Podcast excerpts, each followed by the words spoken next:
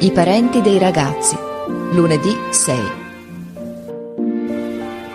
Questa mattina c'era il grosso star di padre a aspettare il figliuolo per paura che incontrasse Franti un'altra volta. Ma Franti dicono che non verrà più perché lo metteranno all'ergastolo.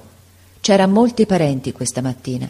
C'era fra gli altri il rivenditore di legna, il padre di Coretti, tutto il ritratto del suo figliuolo, svelto, allegro, coi suoi baffetti aguzzi e un nastrino di due colori all'occhiello della giacchetta.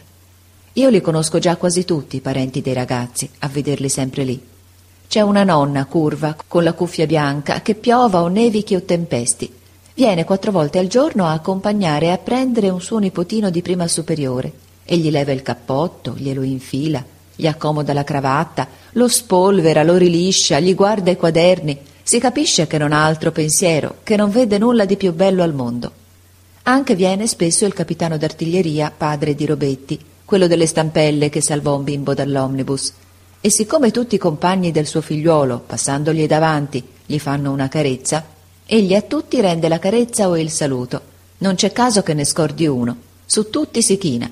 E quanto più son poveri e vestiti male, e più pare contento e li ringrazia. Alle volte pure si vedono delle cose tristi. Un signore che non veniva più da un mese perché gli era morto un figliuolo e mandava a prender l'altro dalla fantesca, Tornando ieri per la prima volta e rivedendo la classe, i compagni del suo piccino morto, andò in un canto e ruppe in singhiozzi con tutte e due le mani sul viso, e il direttore lo pigliò per un braccio e lo condusse nel suo ufficio. Ci sono dei padri e delle madri che conoscono per nome tutti i compagni dei loro figliuoli. Ci sono delle ragazze della scuola vicina, degli scolari del ginnasio che vengono a aspettare i fratelli. C'è un signore vecchio che era colonnello e che quando un ragazzo lascia cascare un quaderno o una penna in mezzo alla strada gliela raccoglie. Si vedono anche delle signore ben vestite che discorrono delle cose della scuola con le altre, che hanno il fazzoletto in capo e la cesta al braccio, e dicono Ah, è stato terribile questa volta il problema. C'era una lezione di grammatica che non finiva più questa mattina. E quando c'è un malato in una classe, tutte lo sanno.